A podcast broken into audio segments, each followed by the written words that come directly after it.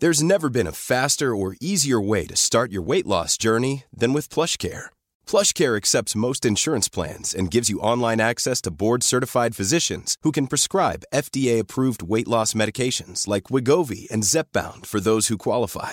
Take charge of your health and speak with a board-certified physician about a weight loss plan that's right for you. Get started today at plushcare.com slash weight loss. That's plushcare.com slash weight loss. plushcare.com slash weight loss.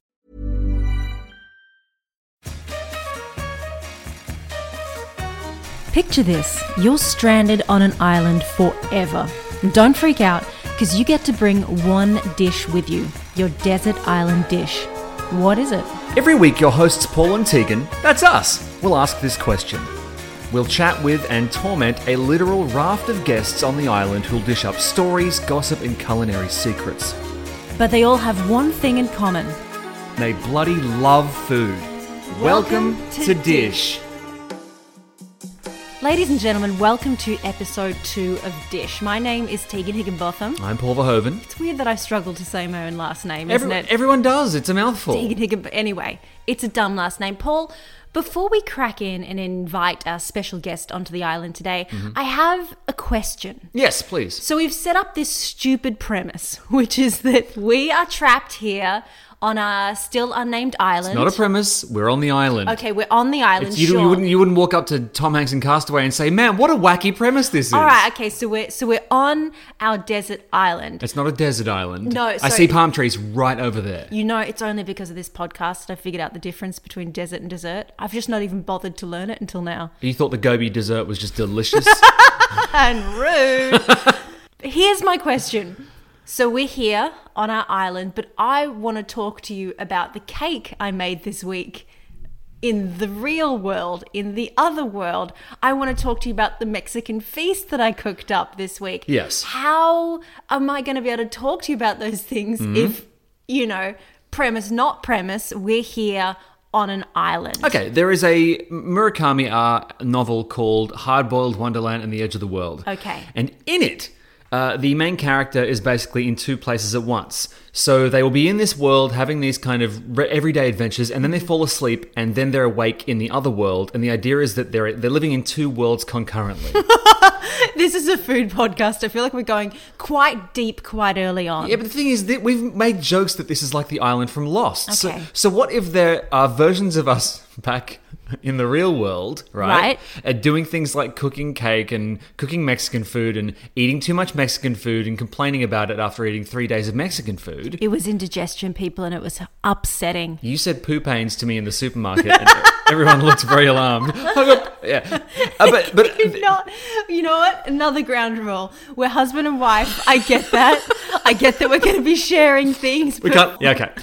And the other, what I'm trying to say is that there's another like duo, a married couple, uh, who look like us and act like us and are us with, with them right now on this island. I'm saying we're in two places at once. Is what Are I'm the saying. guests going to be in two places at once? No, no, no, no, no. They- You know, we've told Georgia that she can't see her new husband for the Mm-hmm. rest of her life unless he magically comes to our island as well. No, no, it's podcaster's prerogative. So basically, we have a magical power. It's not a real good power because you're kind of trapped in two places at once. One place has COVID and lockdowns Mm. and work, and the other one is an island where you don't have. Do we have running water here? I think we have water. You know what? Let's just let's just set a ground rule. We've Yep. got water. Okay. We've got water on the island. Another another little question just before we bring on our I'm just so excited about today's guest.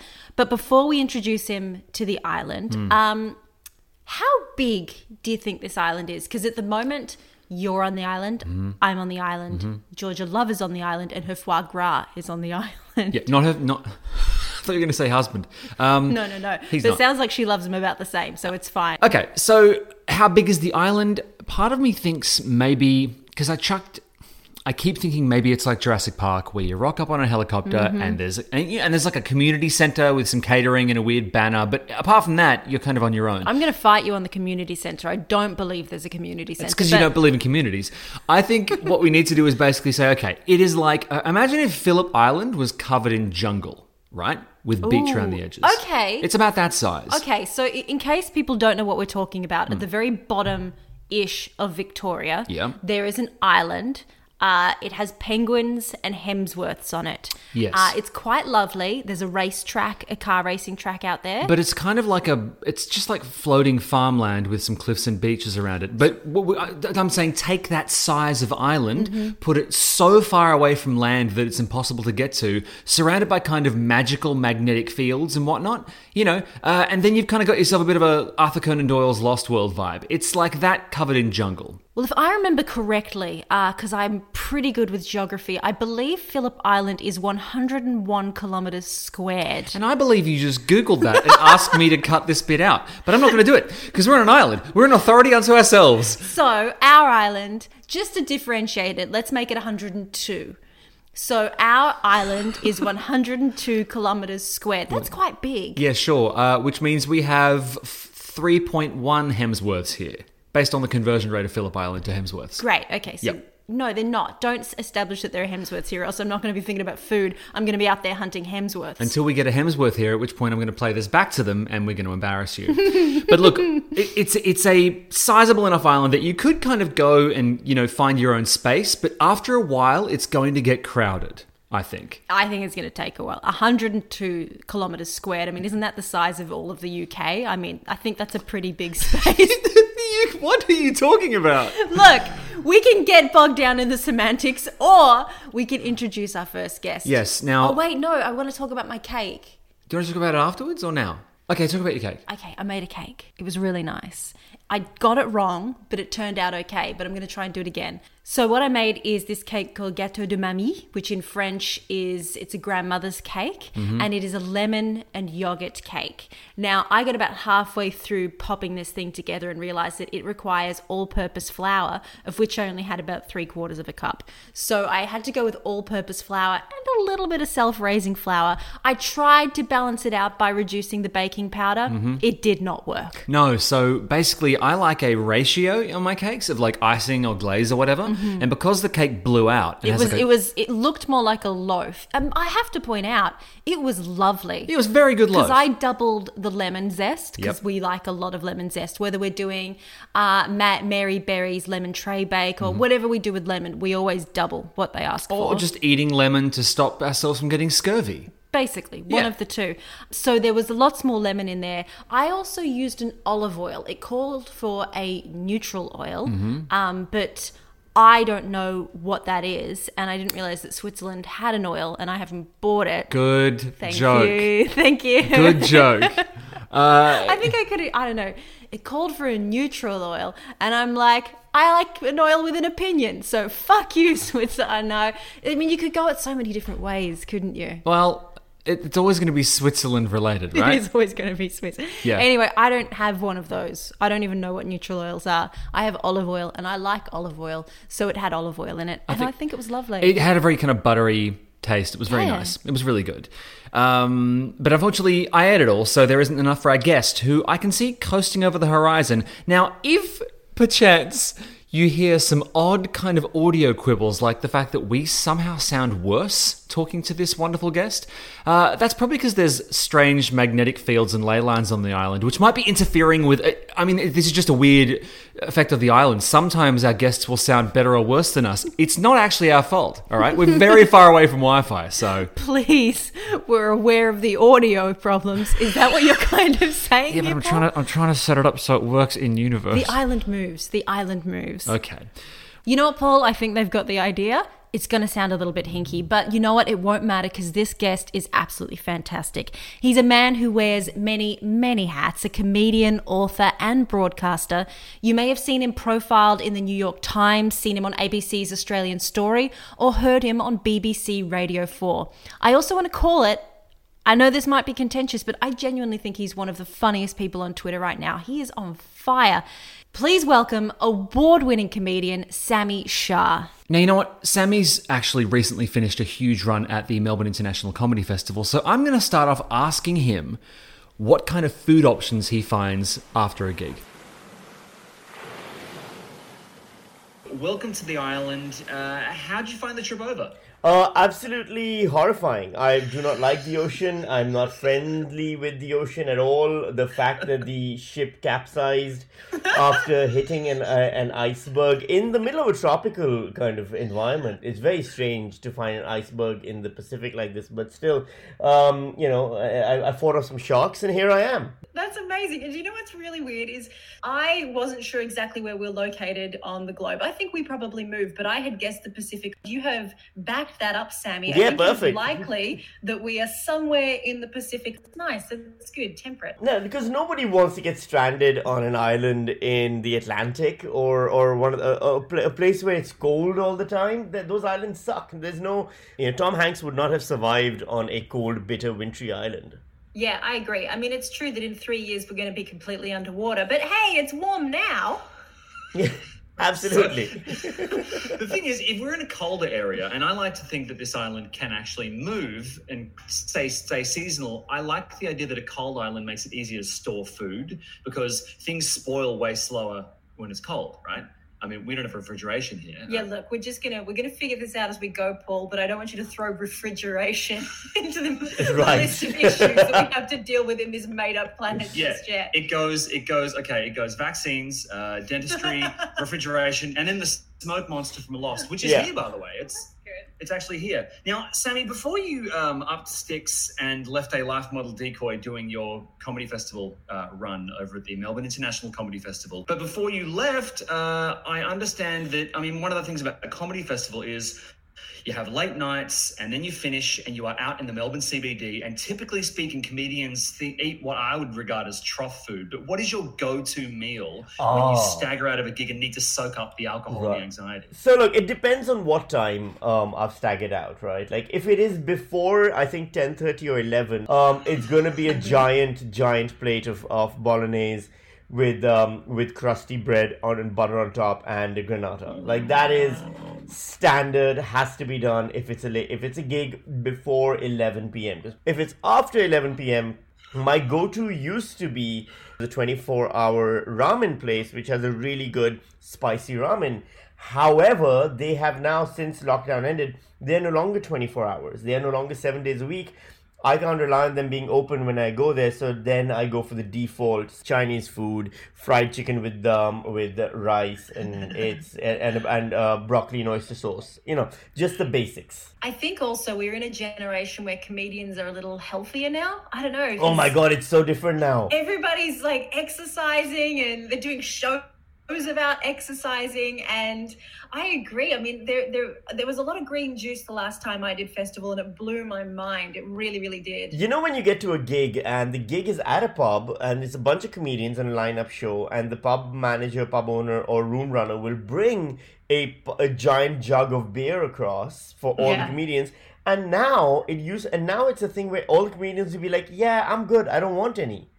And I and I'm like, oh wow, things have really changed because at the back in the day we would have finished that jug in the first five seconds and been asking for the third. Yeah, and given it's how you're being paid, you should probably Yes. drink the jug of beer. Yeah, 'cause like you earned that They beer. used, yeah, they used to pay you in drink cards. Those little filthy lammy, you know, Janet McLeod hands Yeah. you this dog-eared thing that looks like a stub for a coat room, like a coat check. I was concerned about those drink cards even before COVID hit. Like you would look at them and go, "This has been in some seedy, sweaty hands." Oh yeah, it's like less hygienic than a pigeon crossed with an UGG boot. Those things are diseasy.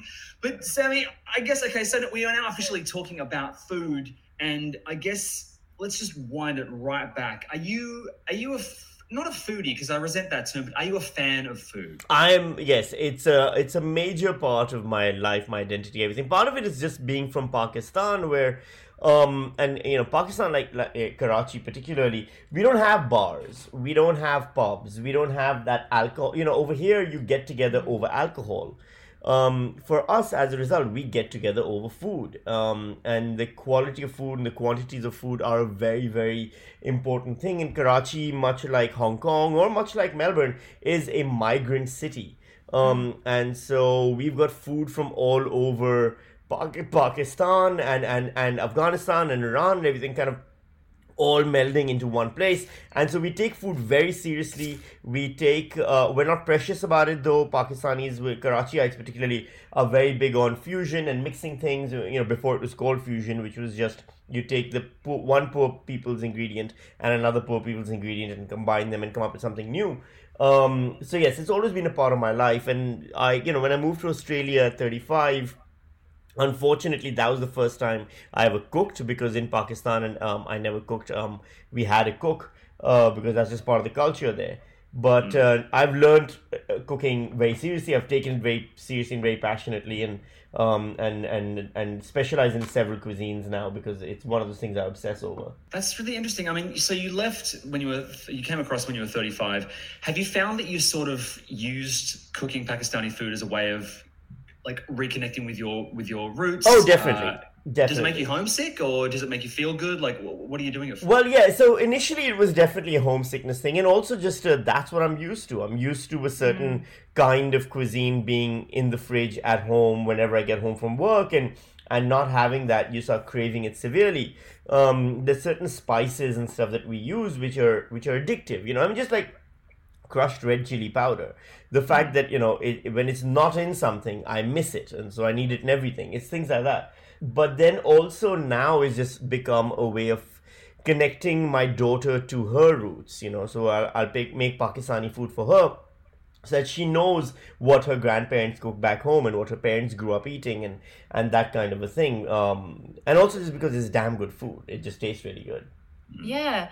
I'm really curious. So you said that you had a cook in Pakistan and that's just really, really normal. But has this created something where there's a real divide between people who know how to cook and then people who just Definitely. never cook anything in their life? Definitely. So that's one of those things. So it'll be like, um, you know, everyone's dad will be much like in Australia. Everyone's dad will be the guy who does the barbecue. You know, that's a Yeah. that's a skill that the dad has to learn. Um, but to be honest, even that the cook knows better. So yes, there's definitely um, a generation or two at this point where um, and that's middle class and above you know um, everyone has everyone from the middle class and above has a cook has that kind of a thing uh, uh, uh, that that that option available to them and, and they utilize it and so the end result is yeah the family recipes get given to the cook. The family recipes don't get given to you. And so when you're there's an entire culture of of immigrant students and and and international students in in Australia and America and England who are learning to cook for the first time in their 20s and 30s and have to use ready cooked you know ready-made recipes or or recipe uh, boxes and things like that and then finally kind of come around to doing things themselves So you took on this cooking, you know, this this challenge for yourself because you wanted this connection. What is it about Pakistani cooking that is the most challenging thing? If we were going to, you know, bring out all the ingredients and try and cook a Pakistani dish today, what are we going to fail at? Oh, um, it, look, it's very hard to fail. I think the failure comes when people start adding things that aren't necessarily needed. There's places here in Melbourne. Um, I live in Northcote, and, and there's um, a place here called Lentil as Everything, which is you know a place that does dals. They they specialize in a lot of dals and Indian food and Pakistani food. But there's you know for me it's always a warning sign when a place that does a lot of food from brown countries has no brown people inside it. Um, it's just a lot of patchouli smelling hipsters.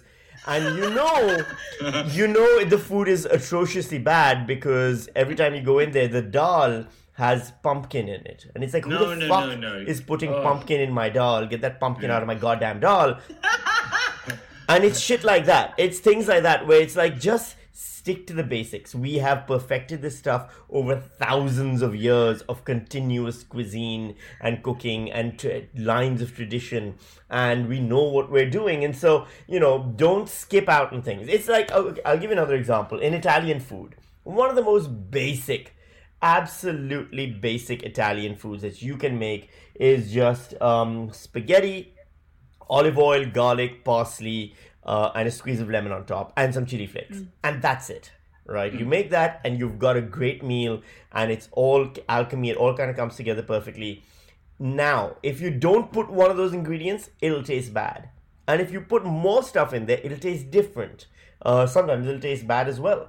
It- It's just about Italians spent hundreds and thousands of years perfecting that. Let, Hundreds of thousands. They're such an ancient I mean, people. okay, maybe not hundreds of thousands. I mean hundreds of years or thousands of years. You know, the thing is, like, I just don't know history, so I would have been like, yeah, man, that's wild. Yeah. I wouldn't have even No. Four questioned it. years ago, they invented Yeah, yeah, yeah. All right, been look. all they- downhill since then. realistically speaking, they probably spent a thousand years because before that they didn't have spaghetti. It was brought across by the Arabs. So like it's Yeah. a whole other thing. But you know the, the the idea being we're doing it right. We don't need we don't need white people to come and put pumpkin in it. Like s- keep your fucking pumpkins away from our food. I love how angry you are about this. 'cause This is, yeah, this pumpkin, you've waged war on pumpkins and dals. Three hippies have really been happy. three hippies have been stabbed in Northcote today by an angry comedian. yeah, it's it's trust me, it's been, I've come close to having it happen many times. Hey, I'm Ryan Reynolds. Recently, I asked Mint Mobile's legal team if big wireless companies are allowed to raise prices due to inflation. They said yes. And then when I asked if raising prices technically violates those onerous two year contracts, they said, What the f are you talking about, you insane Hollywood ass? So to recap, we're cutting the price of Mint Unlimited from $30 a month to just $15 a month. Give it a try at mintmobile.com slash switch. $45 upfront for three months plus taxes and fees. Promo for new customers for limited time. Unlimited more than 40 gigabytes per month. Slows. Full terms at mintmobile.com. I think because I started cooking a lot of uh, Indian stuff recently, and I was looking through recipes for like six different recipes for dal, and they all had about three ingredients each, and that was it. I mean, it was Yeah. really boilerplate. And I think what I'm discovering, Sami and Tegan, is that there is a thing where, you know, are you familiar with the concept of the uncanny valley? No. So basically, the clo- when you are trying to create something that looks exactly like a thing, the the more accurate, the more details you add, the, the harder, the easier it is to screw it up. If you draw a smiley face for someone and ask the human brain to attribute that with a face they know, the brain can do it. But if you do like a really close thing but screw up one of the eyes, suddenly it throws the whole thing off. yes. I think with cooking uh, really good stuff, if there's three or four ingredients, you need to just pay attention and stick to those ingredients. Tegan, I mean, I've been making Stanley Tucci's um, pig from his grandmother's cookbook, and it's tomatoes, onion, garlic, Mhm. fresh peas, and that's it. And that's that's the ingredients. and he's and his cookbooks are great because I really love his cookbooks because they genuinely are traditional recipes done traditionally, no bullshitting. Um, Hmm. and, and I respect that a lot. But this isn't to say I'm not I'm against fusion. Like I like fusion, I like creativity. You know, in cooking, there's a bunch of really good places that do it well. Uh, I just mean, you know, there's some that do it disrespectfully. and I feel like that's one. So you were chatting about fusion. Pakistani cuisine is really heavily influenced, of course, by India, and then you've got Afghanistani That's right. influences coming in as well. Is there are there dishes where you're like, this is no fusion, no influence. This is what Pakistani cooking is. This is what our cuisine is. Do you have that one dish that kind of sums up? There's a few, and part of it is also they're regional because Pakistan's got, you know, the closer you go to the Afghan border side of the country, um, you'll have more meat-based dishes there. The closer you go to the Indian side of the border, um, border side of the country, you'll have more lentil-based and more vegetarian dishes there. And then we kind of combine those two. So there's a few things that it's called halim is one, um, which is a very very Pakistani dish. Uh, paya is another. These are very meat based and lentil based, really, um, you know, uh, thick, rich food. Um, just a simple chicken tikka, you know, like not the chicken tikka masala, but just the chicken tikka, which is a barbecue dish. That's also very, very Pakistani as well. So yeah, we've got, um, you know, it's it's got this thing. There's a few places here in Melbourne that do it really well. They do Pakistani food really well. Quite a few places actually. We're quite lucky that way uh, to have that, and and it's really interesting because the the Indian restaurants have clearly realized that there's a lot of money to be made by catering to non-Indian customers, and so there's the menu is a lot more anglicized, whereas the Pakistani places have just focused on Pakistani and Indian customers, and so they it's very unfriendly, I'm sure, if you're not uh, a brown person going in there because the the menu is not uh, something accessible, but it's worth the uh, experiment. I feel. Okay, so we should just get you to take us out for dinner. Yeah, I'm down with that. I'm always happy to take people, yeah, especially particularly both of you. I'm sure we'd have a great time. It'd be amazing. Let's do this. Really good. Once we get off the island. Once we get off, yes. right. Damn it, we're stuck here forever and Ah, you say once again, if I mean if. I guess there's- the plan is that we're not. Look, one thing that really changed food for Paul and I was lockdown. You know, I think our careers for a small period of time collapsed and we were kind of left floundering. And the thing that we threw our love into and loved us back was cooking and baking and all of that sort of stuff. We didn't do sourdough, uh, which I'm proud to admit. We didn't go that far. But how, because I know that your 2020 must have been really big, a really big changing period for you as well. Did you find yourself for, falling more in love with food or did you just fall into the Uber hole? Um, I for me it was basically I didn't do the the bread stuff either, the sourdough and all of that. I did not do that. Um, I did a lot of I anyway do a lot of experimentation with cooking. Like I spend a lot of time. Part of it is I'm I'm a week on week off parent, and so that means um I have my daughter one week and then I'm I'm sing, single one week, then I have my daughter one week, single one, and like that. So I have to really think about the weeks that I have her, the meals are catered around her her her palate and and what she's what's healthy for her things like that. Uh, the weeks that I don't have her I can go wild and, and, and run riot in the kitchen. So there a lot of that does happen uh, and that happened in lockdown as well you know. It was just about kind of managing which what weeks um, I I was cooking for whom. Um, I do like experimenting so I did that continuously. Um, I tried out different cuisines but it was near the end of lockdown, you know, the last month and a half to two, where we basically kind of last, I'd say the last month particularly, where we just it became gray day after gray day, you know, just like an existence of just bland sameness. That's when I was doing a lot of like 1 a.m. halal snack packs like a lot of those. Uh, uh, so, uh, if you go to a kebab place, like a, a you know those late night kebab places where you end up Oh, and you're drunk. It's like a, it's like a trailer with neon, and it's got sort of Right. laminated squares with pictures of kind of shawarma and whatnot. Exactly. Yeah, so great. a halal snack pack is basically uh, it's a box with a mountain of fries, a mountain of shawarma meat on it, and just sauces like garlic sauce and chili sauce, or what I get, and that's it. It's just a trough of food, and and you and it's fried and it's cooked and it's you know it's it's it's a whole combination of flavors. And you can eat that and feel your arteries clogging.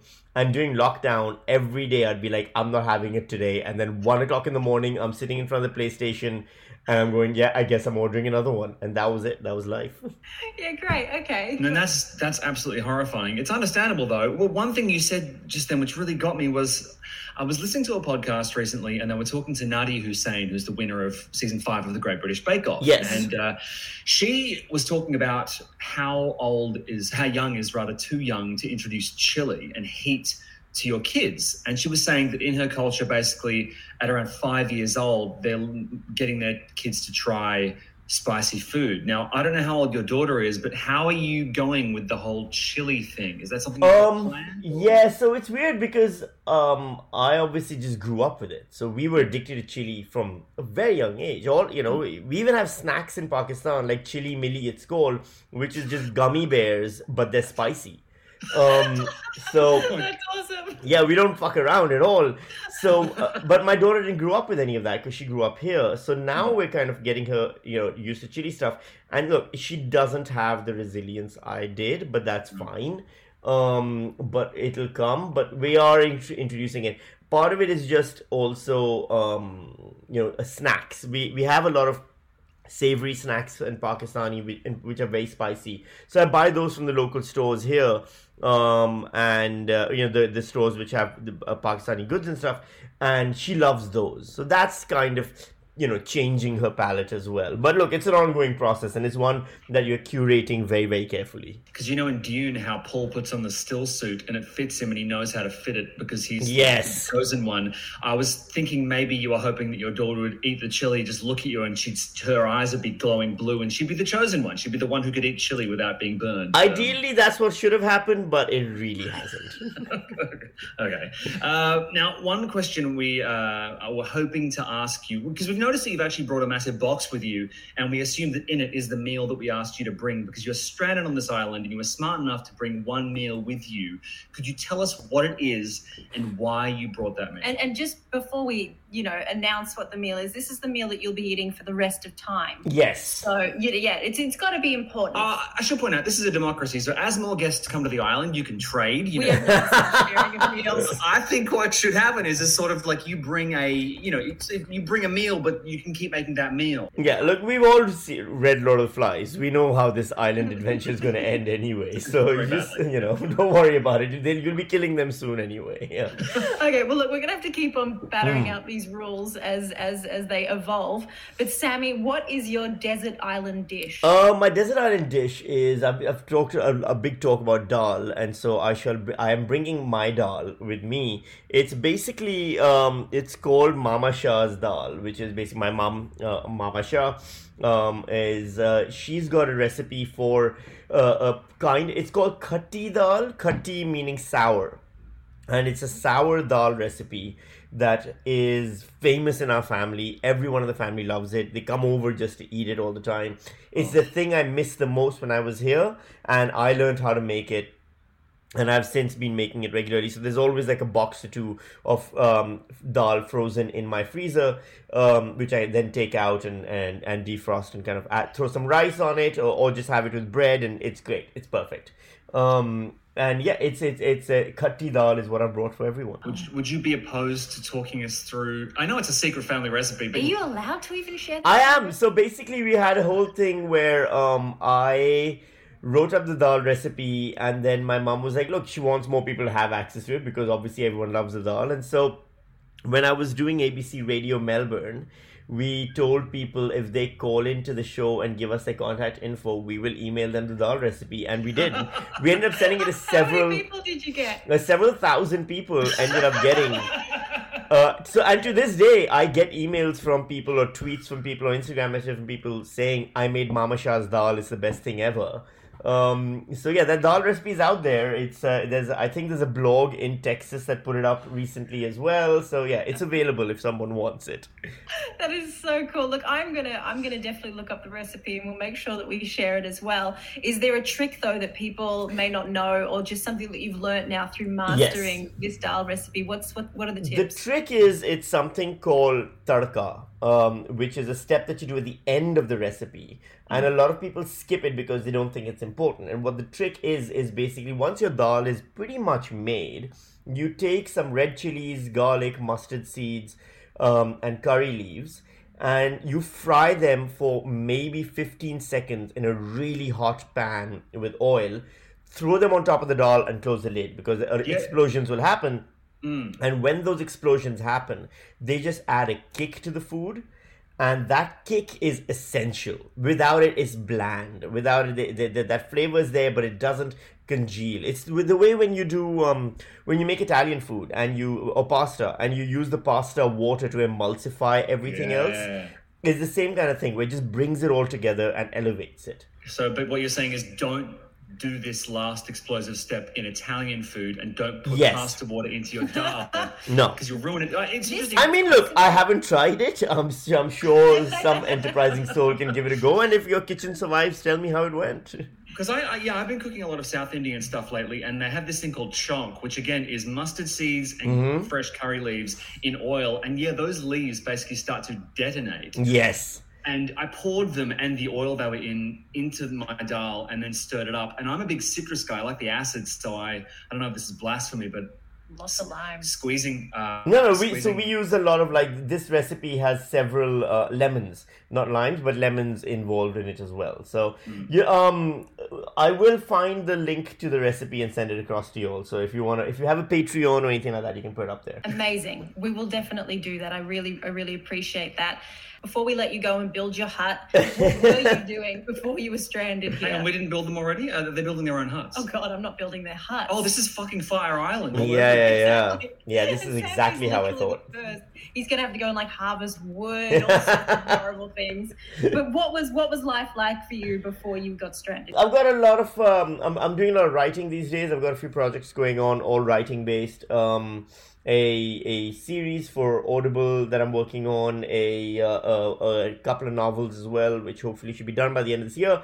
Um, and uh, and and those can you know people can kind of get previews of some of that stuff. I put up extra chapters and short stories that I'm working on, etc., on my Patreon. But um, if I can plug that a bit, but overall, uh, yeah, it's a lot of things. Right now, there's nothing I can show other than the comedy festival show. But one day uh, in the near future, there'll be a glut of new content, hopefully, if everything works out fine. Well, Sami, we're going to let you uh, get your building materials and get started. Uh, there is a high wind, so we want you to be very careful out there on the steps. But um, thank you so much for joining us on this episode of Dish. Thanks for having me. My pleasure. That Sami Shah is a national treasure. He really is. He's an absolute wonder, and I am never eating pumpkin in my dal ever again. I didn't want to say it when he was there. I've had pumpkin in dal. Oh, it's rank. I didn't mind. Really? I don't know. Never mind. It doesn't matter. It doesn't matter. I'm never doing it again. You know what I think? I, I was remembering pumpkin in my mum's risotto growing up, and I was bouncing. Oh, you know what? I, I'm not fussy, but pumpkin is one of the foods I, I will eat, but I will rarely enjoy it. Do you know what I've noticed about you? You don't eat the pumpkin skins. When I roast them up and mm. roast it and it gets all really black and charred and, and just, I don't know, I feel really flavoursome. You still cut the skins of the pumpkin off. Not anymore, because you shamed me, and I think you implied I might be fussy about something, so I started eating them and doubling down. Oh, I didn't notice. Yeah. I'll just shame you more often. That's wonderful. Yeah, great. Now, you mentioned chonk when we were chatting to Sami. Yes. It sounds like some sort of cool dance move that I wouldn't be able to pull off, like Right. the chonky donk. No, no. What you're thinking is it sounds like what, what your hips will do if you thrust too hard and they, and they snap out of place. Yeah, look, one of the two. Explain it a little more for me. What is chonk? Well, it's when you thrust your hips to the left and the bone comes through the. Okay, what you're talking about is the uh, recipe, yes. So, Sami and I were kind of talking about chonk as an instrumental part of dal. Now, dal recipes are. The trick with a dal recipe is to find one with as few ingredients as possible. Yes? All right, so basically, open the packet. You've got dal. Ah, just kidding. Oh, I saw your face. blood I boiling. saw your face. No, the, dal's an amazing, an amazing food, uh, and I've been cooking it for years. But until I discovered chonk, I hadn't really been, you know, doing it right. Mm. And as Sami pointed out, look, Sami's uh, mother's dal is the recipe is online, but the thing I wanted to talk about, yes, is my chonk recipe. You know how my dal's been getting exponentially better lately. I don't want to give myself tickets. No, it has. It's been getting exponentially better. Yes. It started off as um, Gruel. I was gonna say gruel, and I didn't want to, but it was gruel. It was the sort of thing that Oliver, even Oliver, would have been like, "No, sir, I'm fine. I'm full. No more needed. Thanks, sir. No, oh, you know what? Timmy looks really fucking famished. Give it to Timmy." I've been constipated for three weeks, sir. Yes, it's a little. It was a little depression era, and the, the reason was is I was following the recipe to the letter and not embellishing at all.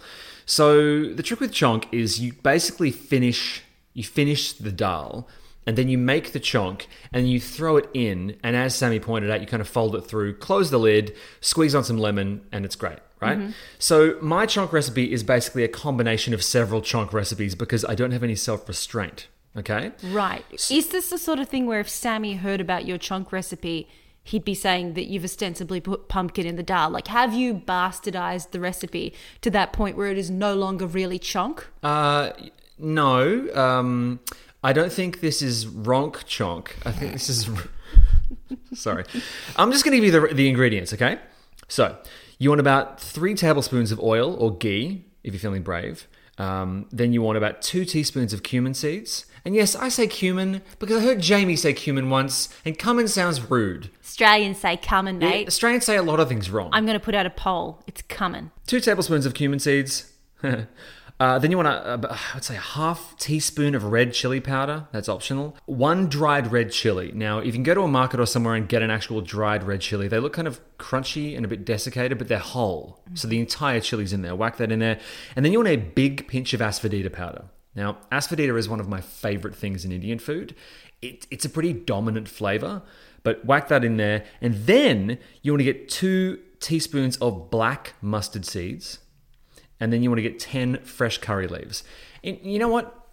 Double that 20 fresh curry leaves. You are taking the piss, I'm, sir. I'm not taking the piss because, as Sami pointed out, the curry leaves explode. You put those in last. So, what you do is you get everything in the oil once the oil's kind of shimmering on the surface of the pan, right? At this point, the dal's almost done. Maybe it is even finished, okay? But it's hot. You've got the lid on top of it. So in a pan across from that, you put all those ingredients I said, except for the curry leaves and the oil, and you stir it for I would say about two minutes until it's fragrant. Make sure the heat's not on too high, otherwise it'll catch. And then you chuck in all of the curry leaves. Make sure you've rinsed them first. Stir it around. And then let it sit for a second.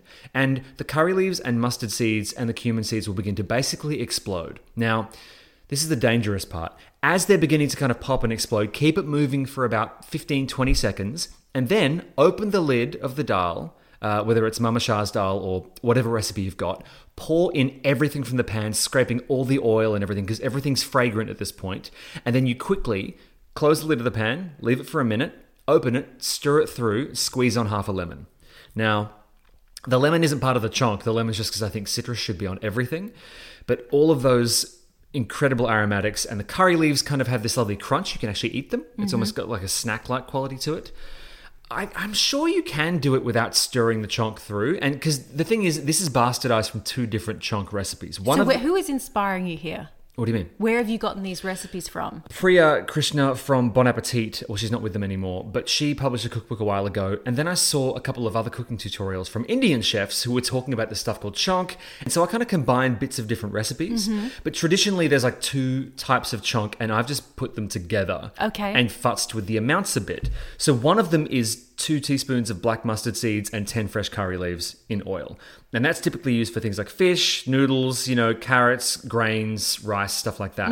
And the other one's for like lentils, potatoes, chicken, meat. It's more carby. And that's the one with the cumin seeds, chili powder, dried chili, and the asafoetida. Right, so you really have just gone. What if we can't we have both? Yes, exactly. I'm the heroic kid from the from the uh, from the taco ads.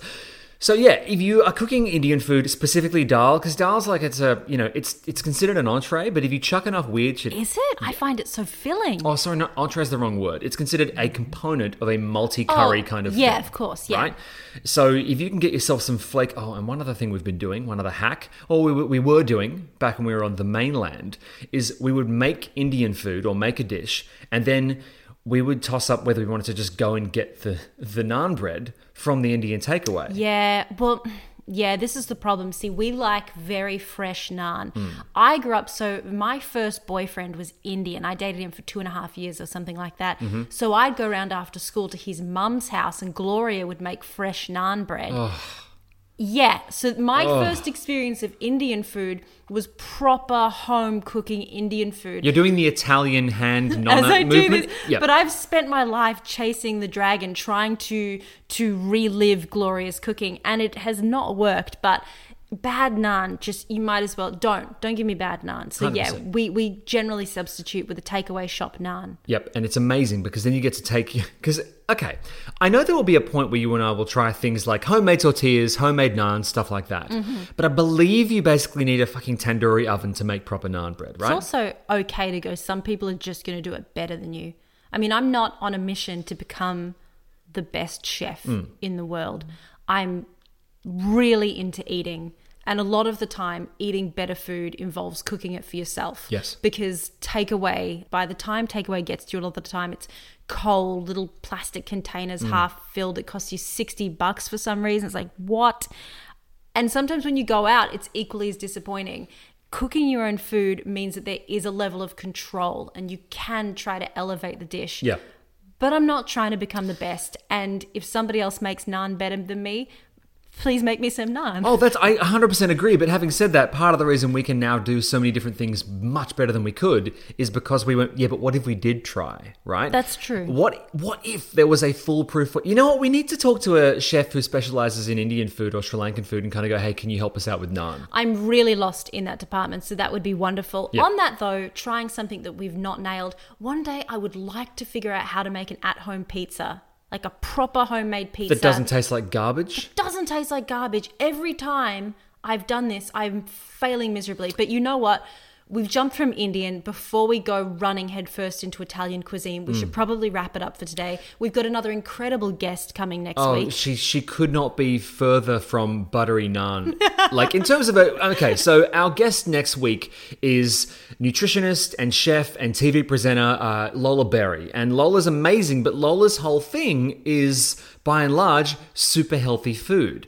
I am super curious to hear what Lola Berry chooses for her desert island dish. Hmm. Will it be something delicious? Will it be an activated almond? I'm not sure, but tune in next week and find out. Don't forget to follow us on Instagram at Dish Island. Dish is part of the ACAST Creator Network.